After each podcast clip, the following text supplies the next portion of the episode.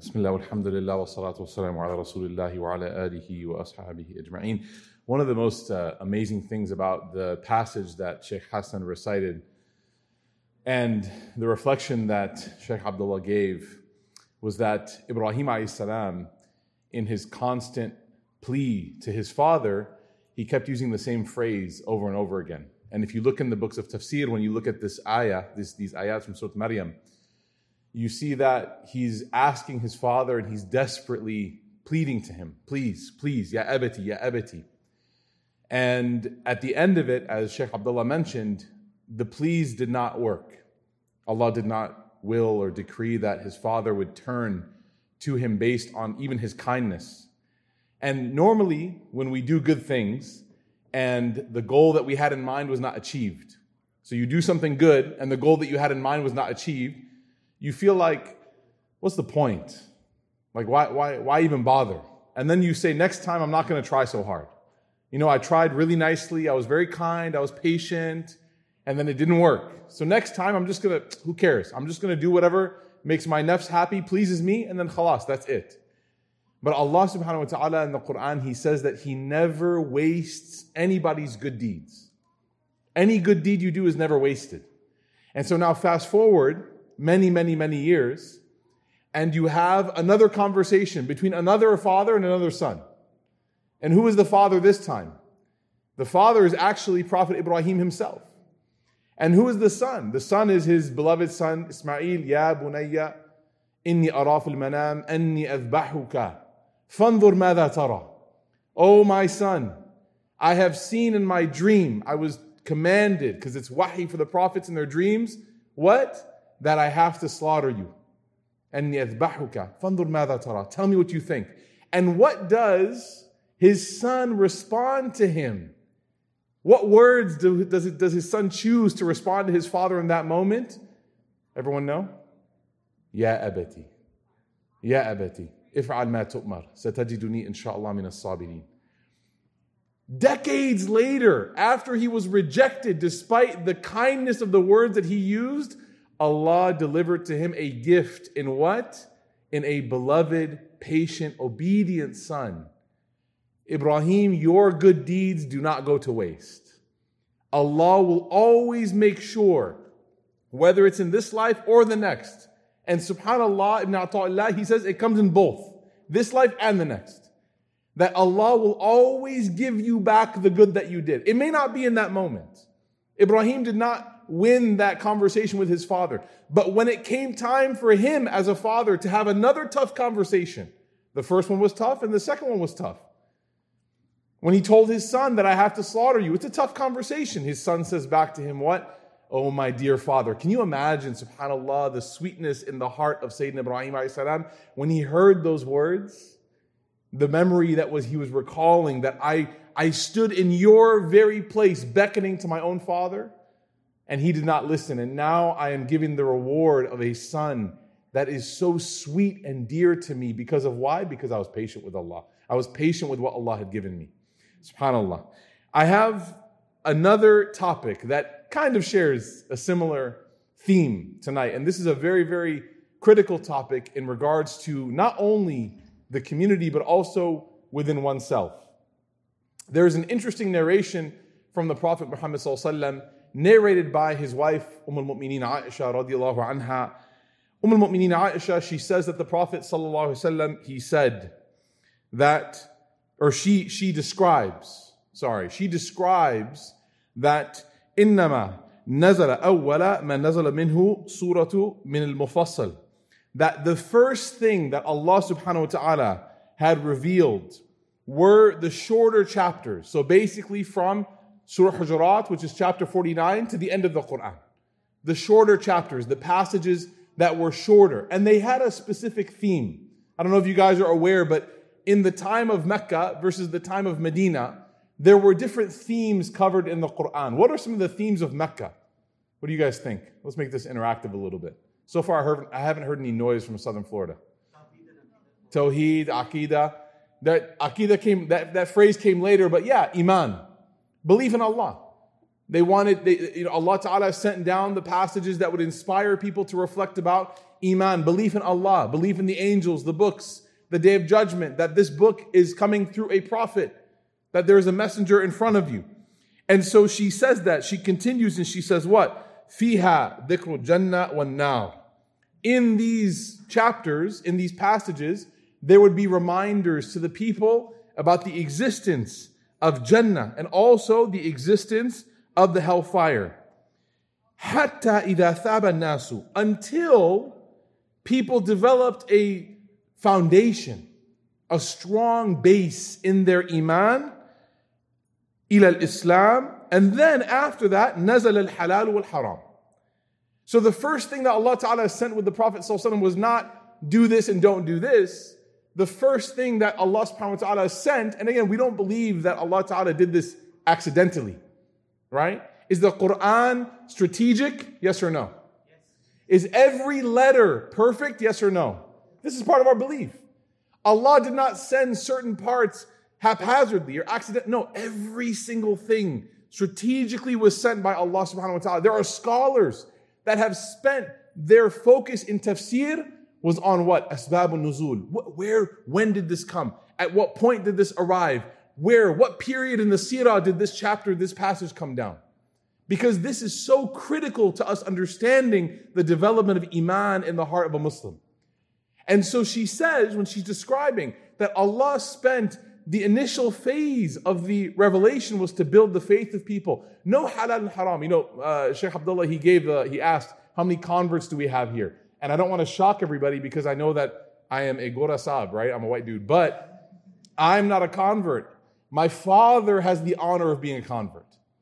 He's the one who accepted Islam. James Murphy accepted Islam in Cairo, Egypt. Why? He accepted Islam, subhanAllah, because he heard the adhan. And when he heard the adhan, he thought it was a fire alarm. And in a way, it kind of is, isn't it, right? SubhanAllah. So he said it was a fire. So he comes downstairs from the hotel he's staying at, and eh, he's running for the exit. You know, as he's leaving his hotel room, he sees people taking the elevator. He's like, these people don't know anything about fires, man. You got to take the stairs. So he runs down the stairs, right? He's wearing like nothing. Like imagine like whatever an American guy from Springfield, Illinois would be wearing his pajamas, right? I don't want to describe too much. So he's running and he's leaving for the front door and he sees everyone heading to the musalla of the hotel. And he looks and he says, Where are these people going? Is there like a fire shelter? And he goes and there's a young Somali boy who works at the cafe. And he says, Where's everyone going? He goes, They're going to pray. And he said, That noise you're hearing is not a fire alarm, it's the call for prayer. And that young Somali boy was the one who first introduced my father to Islam. And my father at that point said, If people can get out of bed to worship God, it must be the right religion. So, un, you know, needless to say, there's been a lot of pressure on me to pray Fajr in my life, right? Because that's the origin story. But I want you to understand that this, this, this point is a very important point. Now, what's interesting is that when my father, who had this very inspirational story, and it wasn't scripted, it wasn't like, you know, the Somali boy was not plotting and planning. Oh, yeah, if that white dude comes down here, Jim Murphy checked into this room. If he comes down, I'm to tell him about Islam. No, it just happened. This guy comes up and says, What's going on? He goes, They're to go pray. They, we pray five times a day. This is the first prayer of the day. And then my dad learns more and he ends up accepting Islam in Cairo, Egypt. And then meets my mother, and that's where they get married. But subhanAllah, when my father came back to America, right? Well, we're from Chicagoland. When he came back to America and he told people, people found out that he was a new Muslim and he had been Muslim for a few years, the first thing they told him was, You can't eat McDonald's anymore. And we laugh because otherwise we would cry. Could you imagine? A person has just come to understand that they were created for a purpose. They've just come to agree to this point. And they want to find out what can I do to come closer to my purpose, my maqsad, the reason why I exist. And the first thing you say is drop the Big Mac. And then the next thing they say to him is what? Change your name. Which in Sharia is not wajib. Unless his name is like Fir'aun. You don't have to change your name if it doesn't have a bad meaning. But these people were dead set, and may Allah reward them for their, for their himma. But a misguided himma can be more destructive than silence. Like if you have a desire to do good, but you're not educated, you don't have ilm, you don't have training, tarbiyah, ta'lim, you don't have that, it's better actually to remain quiet. Man samata naja. And so, my father, as a result of like the bombardment of Sharia, like really quickly, over the top, over the top, he developed a very interesting skepticism. Not from Islam. No, alhamdulillah, my father is still Muslim, alhamdulillah, he's alive today, he practices, he's beautiful, loves Islam. But he understood that I can't, I can't trust everybody. And look at how Allah subhanahu wa ta'ala perfectly lays out the message for people. And Aisha, she describes it. And she says something so incredible. She says, if the first verse of Quran were to be, do not fornicate, don't commit adultery, if that was the first thing that Allah sent down, and we all agree that that is one of the rules of Islam, she said the people hearing it would have said, I will never stop committing adultery. So in Islam, we believe in something called what? Tadarruj. We believe that there is a gradual process for everybody. By the way, this includes you too. When a person wants to get closer to Allah, it is a very sneaky but common trick of shaitan that he tries to get you to take on the most important to, to you at the moment, the more important, most sophisticated, most complex, most difficult things, instead of just building your base and your foundation and establishing what your relationship with Allah is. And so this hadith of Aisha is very astounding. It's very helpful for us. It's one of those hadith in which we learn the strategy and the proper method and procedure. Now, Imam al Ghazali, in one of his books that he wrote, it was actually a set of letters. He gives some advice to one of his students about how to establish this closeness to Allah using this same methodology, right? Because a lot of us have been, unfortunately, we've lived the story of Jim Murphy where it's no Big Macs and change your name, right? And by the way, I'm not an advocate of the Big Mac, okay? I don't believe that we should all go out to McDonald's after this. What I do believe is that Islam is so beautifully built upon a strong foundation that we are doing a disservice to people when we don't introduce them to Islam the way that Allah introduced them to Islam. Think of Surah Al Fatiha. Think of the opener of the Quran. The Prophet ﷺ said, La salata illa bi fatihatil kitab. There's no prayer except that you have to read the Fatiha in it. Everything else is your choice. Why? Have you guys ever thought about that?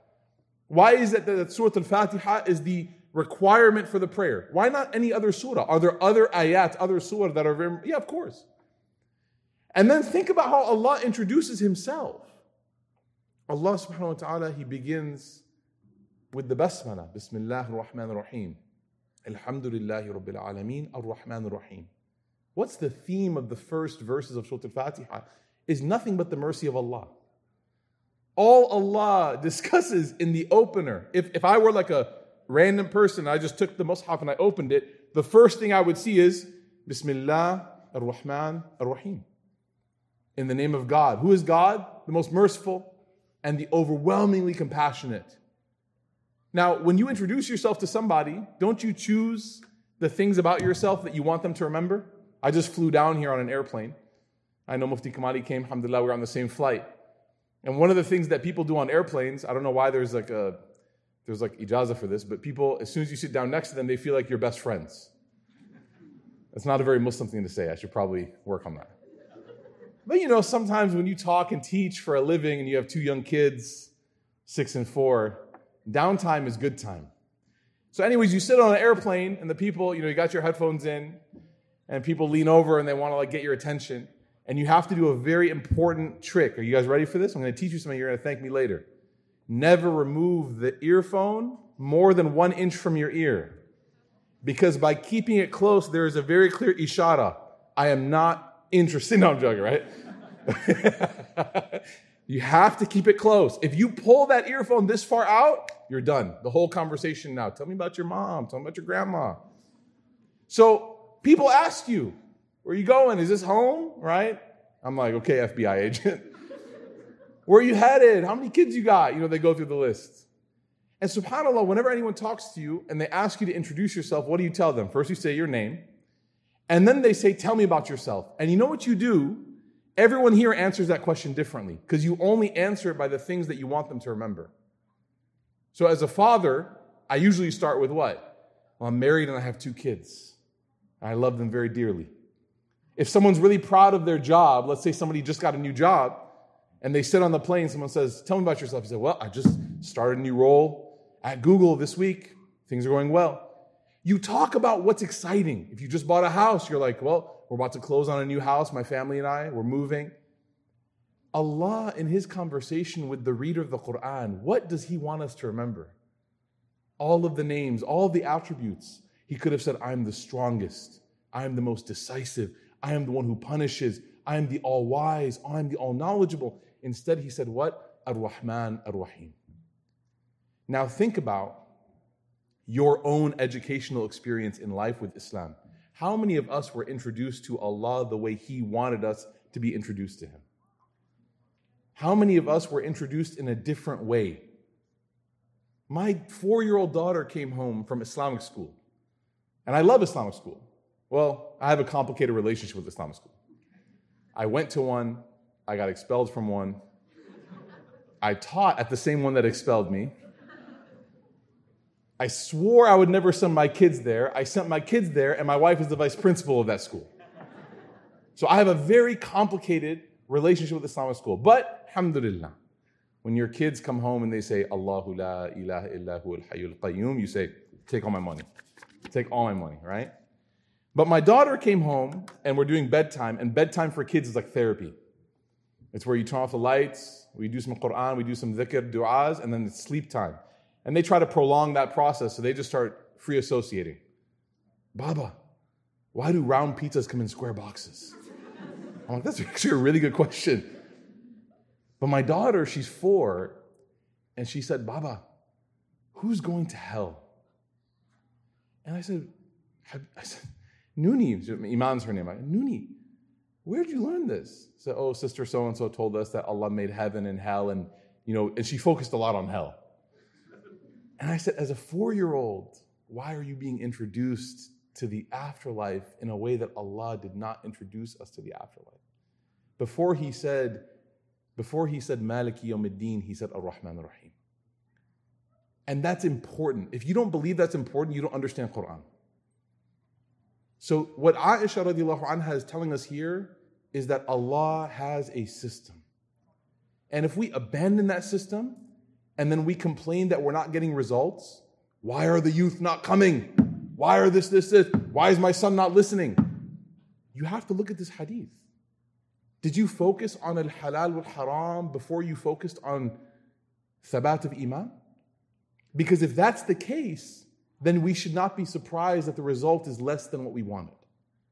So Imam al-Ghazali, he has a really good game plan. He says there are three things that everybody needs to adopt in order to follow this and think about their iman first before they before they go all in on the the legal the, the, the legality like the legal system. He says number one you have to be ultimately build the, the most concern that you have around your soul your ruh.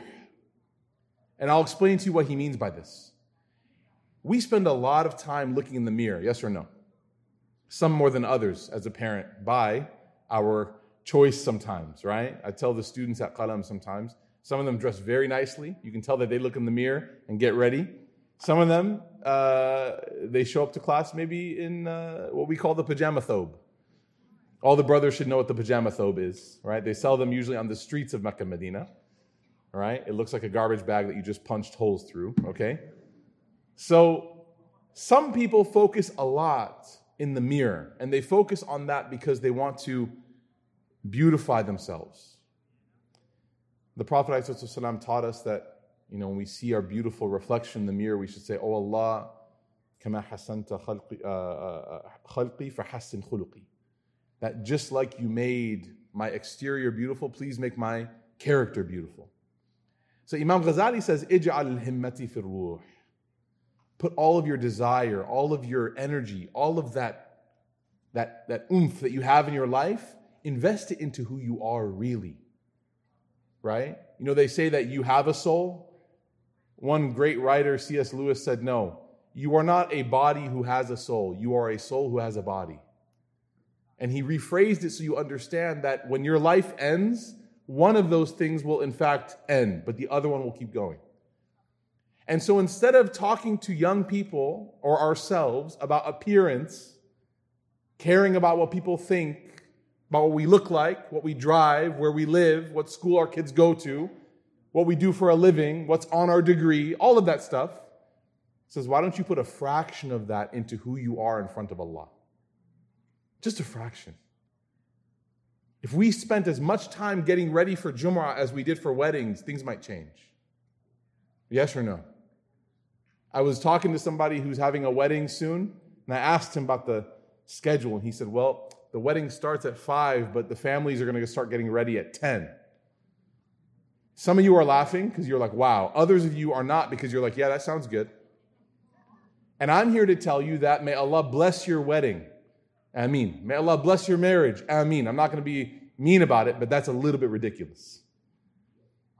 That we spend so much time beautifying the stages, although this stage is beautiful, and getting ourselves ready. And I promise you, no one remembered except if the food was good.